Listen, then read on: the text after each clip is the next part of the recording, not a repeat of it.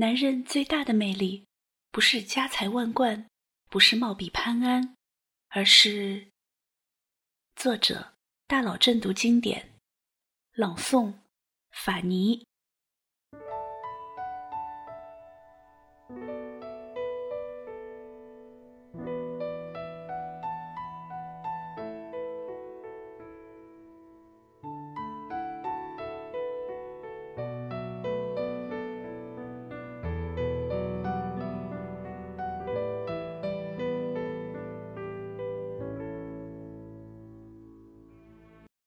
儿啊，以后白天你就别再出门了。为什么啊？我每天都要出门散散步的。这……昨天隔壁大娘说，她家孙子一看见你就哭。母亲，我懂了，他们都说我长得丑，还给我起个外号，把我比作那个捉鬼的钟馗。母亲，虽然我长得丑，但我一定要成为这世界上最有魅力的男人。您等着瞧。说话的少年是晚唐诗人温庭筠，横看竖看他都和魅力二字不搭边。他穿着邋遢，从不讲究，他考试作弊，自己考完还主动帮别人答题，他名声不好，整天和歌妓混在一起。很多人看不起他，新旧两堂书里对他的评价是薄行无简服，说他是一个潦倒失意、有才无形之文士，说他写的词不过是测词艳曲。瞧，别说魅力了，就连他的人品和作品也被全面否定，这究竟是怎么回事呢？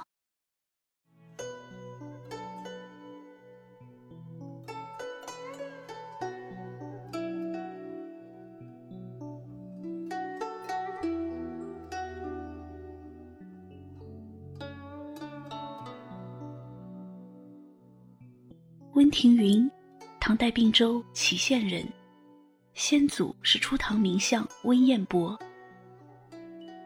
温庭筠从小就是远近闻名的神童，唐才子传这样说他：少敏悟，天才雄瞻，能走笔成万言。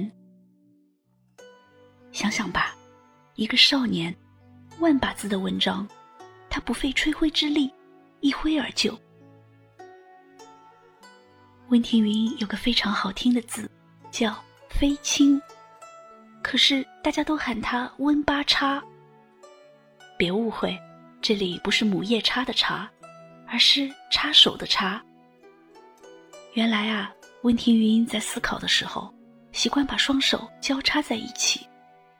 据说他双手交叉八次，便可写完一篇四五百字的赋。呵，这速度！堪比曹植七步作诗啊！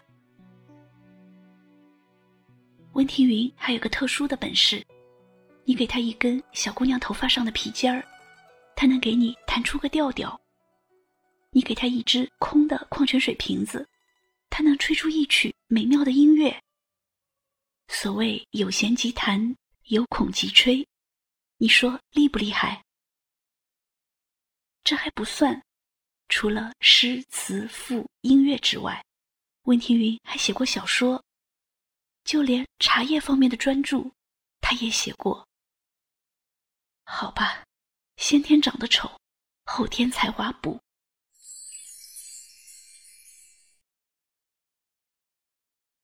温庭筠早年曾经游学至扬州，投奔在扬州做官的远亲姚绪。姚绪爱惜温庭筠的才华，对他颇为照顾，除了包吃包住，还出资让他读书。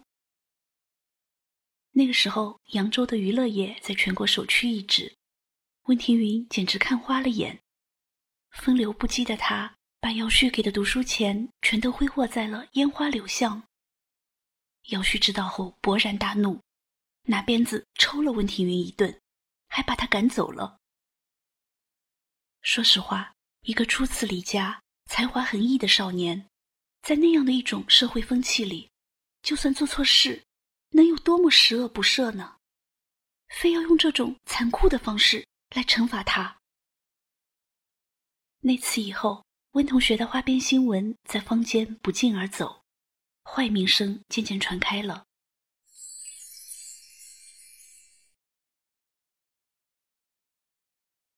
十八岁时，温庭筠来到长安。北漂生活不容易，温庭筠一边等待考试机会，一边给歌女们填词作曲，赚些生活费。当时词这种文学形式在民间渐渐繁盛，写词要求医生填词，而以爱情为题材的词最受欢迎。毕竟晚唐不比盛唐，一个开放的大气磅礴的时代已经过去，时势衰颓，留给文人书写的也只剩下了爱情。于是温庭筠用女子的口吻，女子的心情来写离别，写相思，写爱慕，写闺怨。当时不论是歌妓、普通人家的女儿，还是宫廷里的贵妇，无不被她凄婉的文字、忧伤的曲调所打动。温庭筠成了长安所有女子心里的男闺蜜。新天生杨柳枝词，井底点灯生竹衣，共郎长行莫为奇。玲珑骰子安红豆，入骨相思知不知。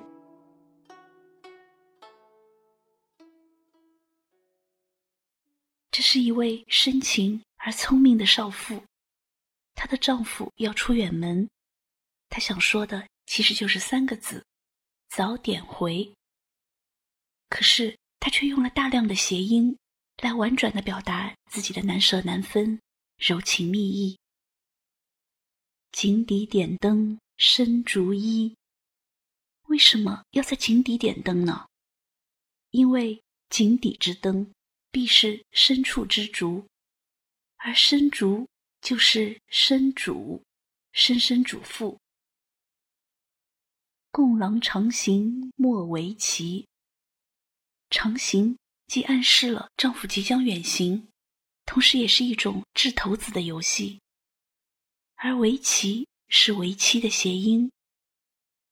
这两句诗连起来的意思是：今日与君共游戏，只掷骰子不下棋。我想深深嘱咐你，切记早归莫为期。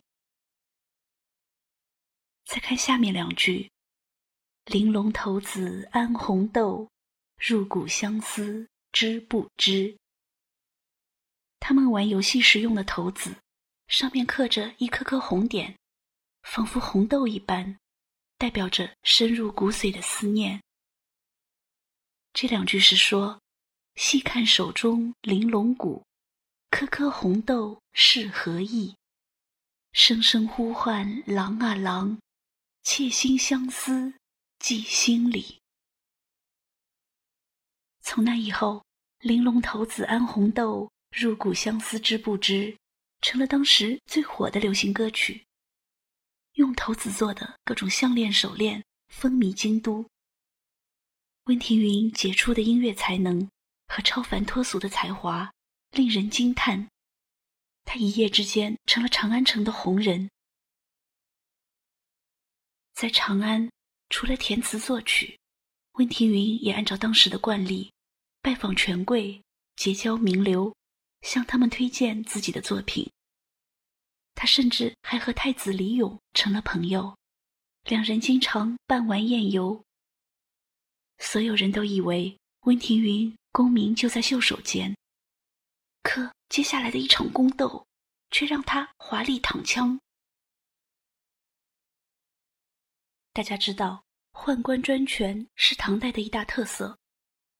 太和九年十一月二十一日，唐文宗因为不甘心朝政被那些阉党把持，暗中发动剿灭宦官的行动。谁知事情败露，计划彻底失败，史称甘露之变。甘露之变后，一时人人自危，无人再敢和宦官作对。同时，宦官更加牢固地掌握军政大权，对唐文宗的控制也更加严密。后来唐文宗听信谗言，差点亲手废除了太子李咏。不久后，太子莫名其妙死去。太子之死令唐文宗幡然悔悟，痛彻心扉。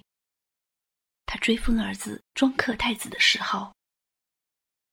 身为皇帝，竟然连自己的亲生儿子都保不住，唐文宗痛恨宦官，也痛恨自己。心中的怒气无处发泄，索性拿无辜的下人开刀。太子死后，曾与太子关系密切的人都被清算，与太子办完宴游的温庭筠自然也上了黑名单。幸亏当时温庭筠不在长安，否则难逃一劫。然而令人想不到的是，温庭筠回到长安后竟然自投罗网。他写下多首悼念庄克太子的诗文，其中不乏影射甘露之变的诗句。天哪，在那样恐怖的形势下，温庭筠竟然写出这样的诗文，真的是初生牛犊不怕虎吗？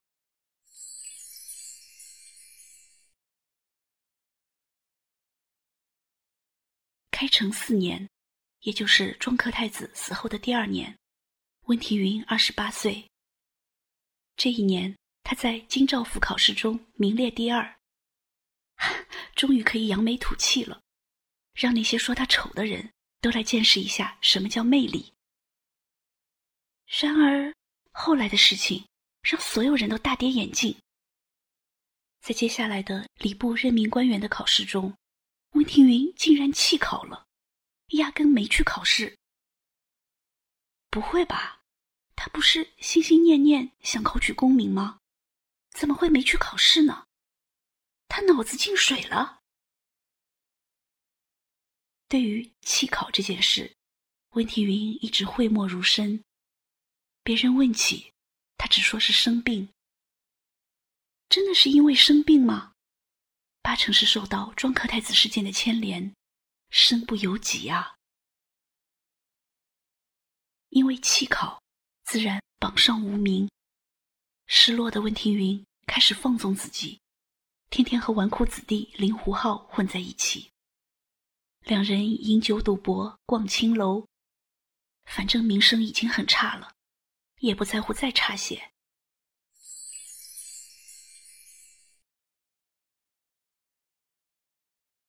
那时皇帝唐宣宗非常喜欢菩萨蛮，于是林胡浩的父亲宰相林胡桃为了讨皇帝开心，就让温庭筠帮他代写。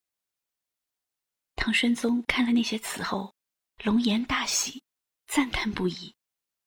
于是乎，林胡桃索性让温庭筠一口气帮他写了十四首菩萨蛮，并且嘱咐温庭筠一定不要说出来这些词是他代写的。瞧，这是一个多好的机会啊！温庭筠只要好好把握，讨得宰相的欢心，想要一步登天也不是难事啊。然而，温同学却没有保守秘密，愣是把这件事给说了出去。哎，这是多么幼稚的文人的傲娇和自负啊！被拂去面子的林胡桃心中愤懑，开始疏远温庭筠。从此，温同学的科举之路愈发艰难。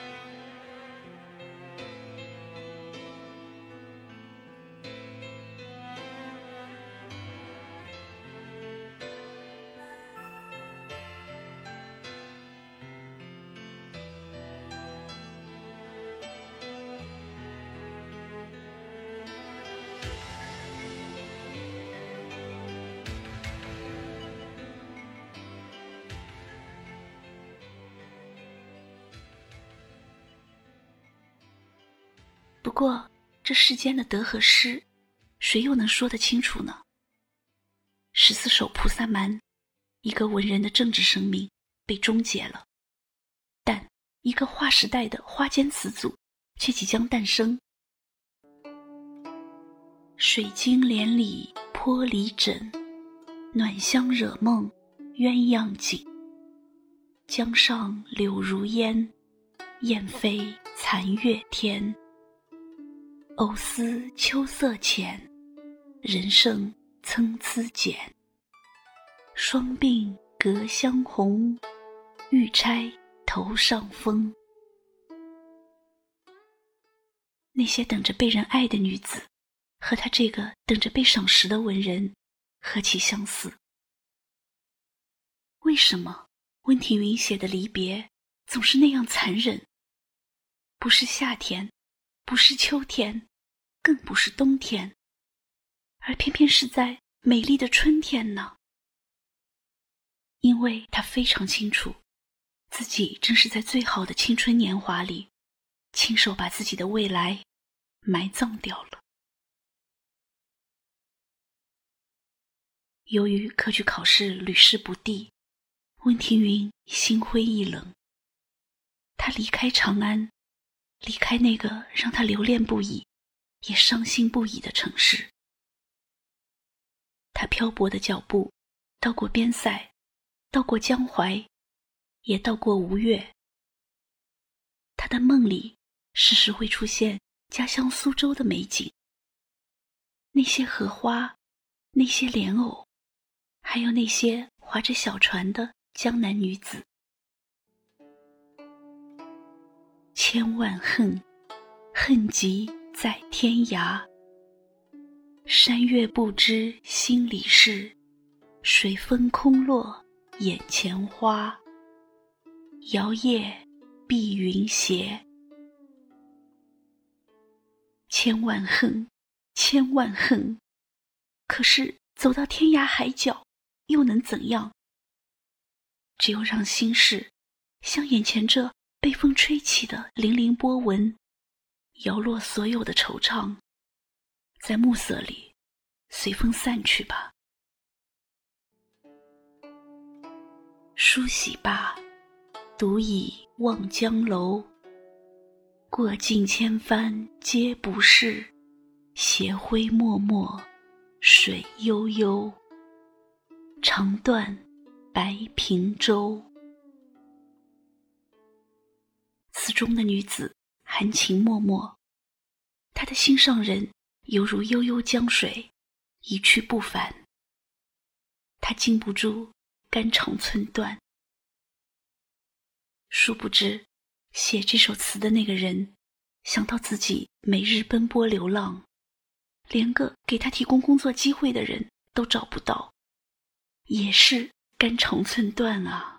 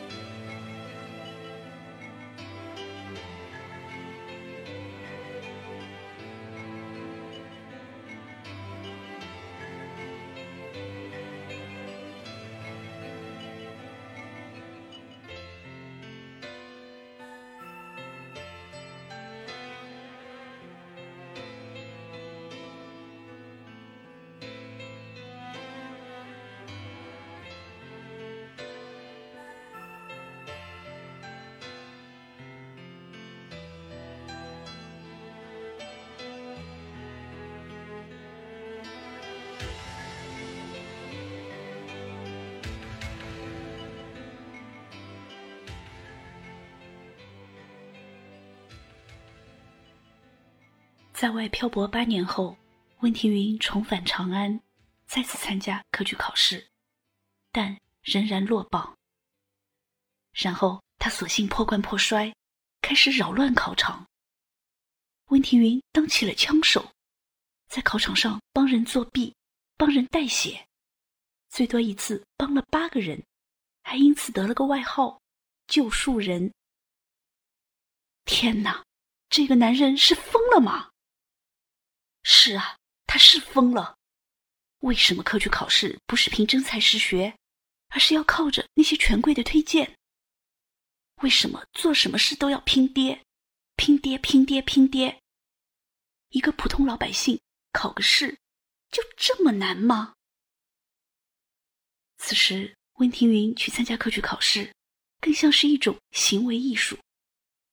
闹得最凶的一次，一个官员子弟提前搞到了试题，请温庭筠代为作答，然后被录取。这件事惊动了皇帝，当年录取的十个人全部作废，相关人员都受到处罚。温庭筠接到圣旨，他被贬官到随县当县尉。什么？贬官？真是笑话！温庭筠一介布衣，从未当过官，又何来贬官之说？估计是皇帝不想这家伙继续在考场上胡闹吧。四十五岁的温庭筠百感交集，人生已过大半，竟然用这种方式获得了官职。好吧，那就去随县赴任吧。温庭筠早早起床，背起行囊出发。残月还挂在半空，空气清冷清冷的。途经商山的时候，他听到鸡叫的声音。他看到板桥上有着一层薄薄的青霜，上面有比他起得更早的人留下的足迹。温庭筠忽然想起江南的家，想起长安的大雁，想起自己这么多年在外漂泊的辛酸，忍不住吟出一首诗：晨起动征铎，客行悲故乡。鸡声茅店月，人迹板桥霜。槲叶落山路，枳花明驿墙。应思杜陵梦，凫雁满回塘。温庭筠没有想到，这首诗竟然被那么多人喜爱，就连北宋文坛领袖欧阳修都为这首诗痴迷不已。尤其那句鸡声茅店月，人迹板桥霜，让欧阳修迷到要去模仿的地步。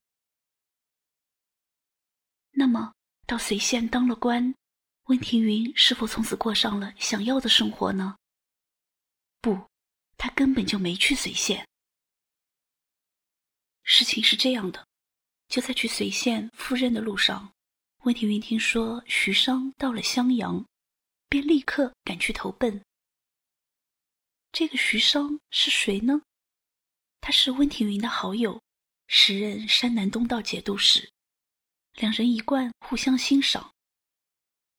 见温庭筠来投奔，徐商便将他留任为巡官。在徐商手下的那几年，温庭筠快乐得像个孩子。工作之余，他经常和朋友段成式互相写诗调侃。今天你写曾见当卢一个人，入时装束好腰身。明天我写采汉书翁今缭绕，一千二百逃飞鸟，玩得不亦乐乎。李商隐也经常和他书信往来。温庭筠、段成式、李商隐，他们写的骈文在晚唐并称三十六体，因为他们三个在家族里排行都是十六。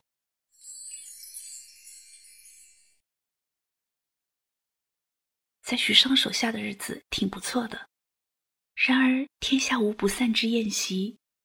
咸通元年，许商调离襄阳，温庭筠的好日子结束，他又成了无业游民。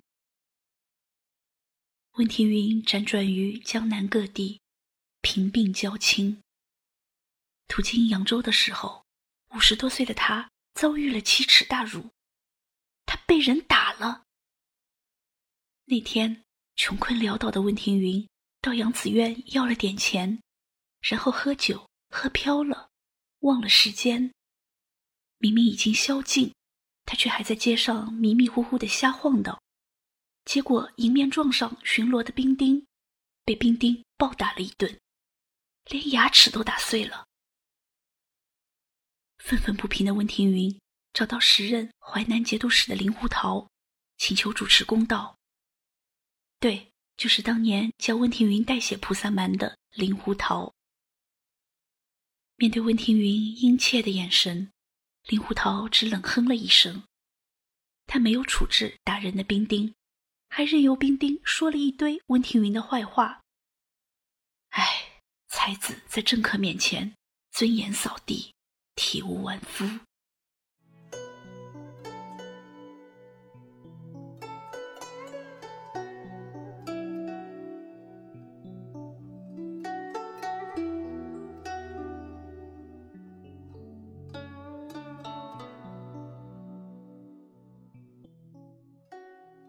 咸通四年冬天，温庭筠回到长安，在长安闲居了一段时间后，他在徐商的举荐下，开始担任国子助教，也就是大学讲师。哟，挺不错啊。可是不久后的一件事，直接把他推向死亡的悬崖。咸通七年，温庭筠主持考试。是的，你没听错，曾经的落榜达人如今成了主考官。那么温庭筠会如何组织这场考试呢？温庭筠按照公平、公正、公开的原则，以文取士。他没有采纳任何人的推荐，杜绝一切拉关系走后门。考试结束后，他还把选拔出来的文章全部张贴了出来，以示公正。这在当时引起轰动。这件事的最终结果是，温庭筠被贬方城县尉，病死在了前去赴任的路上，终年五十五岁。就这样，温庭筠度过了他潦倒失意的一生。他命不好，出生在日薄西山的晚唐。他的运也不好，科举考试连连受阻。温庭筠一生都郁郁不得志，又始终没有学会和这个世界妥协，只好把自己藏在音乐里，藏在词里，自笑满怀今计策，不将心事许烟霞。有人说，温庭筠的词里有很多阻隔的意象，帘、幕、纱窗、烟、梦多次出现，给人的感觉总有一种落寞。也有人说，温庭筠的词过于艳丽，不是金就是翠、红、碧、黄。他的词里最常用的是水晶帘、玻璃枕、鸳鸯锦、翠翘、平山、红烛。他描写的女子经常是画眉、弄妆、云脸、倚栏、卷帘、流泪等。王国维在《人间词话》里说，温词画屏惊鹧鸪，非清语也，其词品似之。大家也说温词起艳，起艳吗？是的，因为这个世界太灰暗，人生太灰暗，那就把一切的美好和灿烂留在词里吧。至少这是他自己可以做主的天地。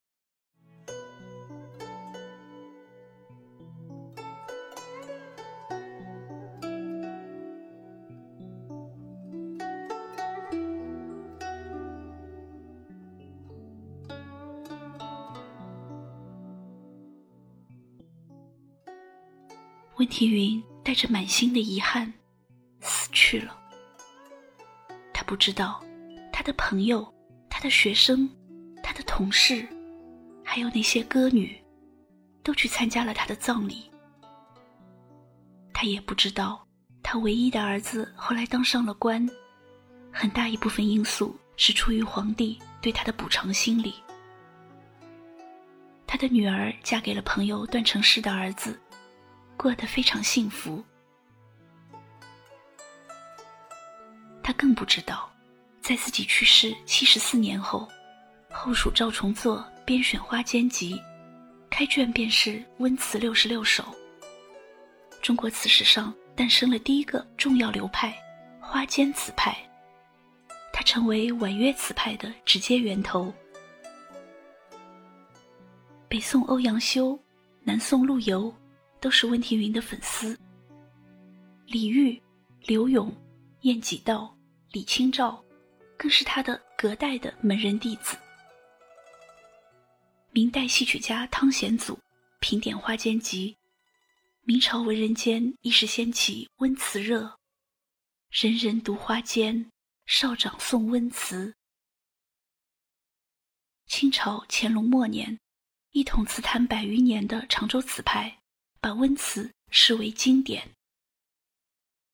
最令人感动的是，清代顾于贤、顾思立父子重新兼著温诗，父死子继，终成温飞卿诗集兼著。直到当代，词学大家唐圭章、袁行霈、叶嘉莹、俞平伯、蒲江清等人无不解读评点温词，曲径奇妙。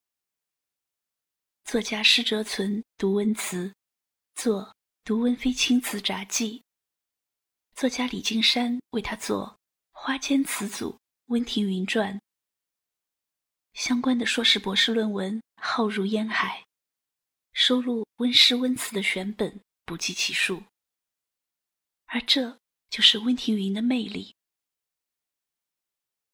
是的，他做到了，他证明了，男人最大的魅力，不是家财万贯，不是貌比潘安，而是守住一条做人的底线，拥有一颗柔软的心。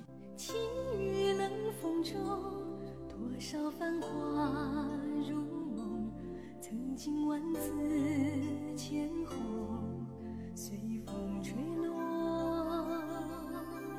蓦然回首中，欢爱宛如烟云，似水年华流走，不留影踪。我看见水中的花朵，将要流出一抹红，奈何辗转在风尘，不再有往日颜色。我看见泪光中的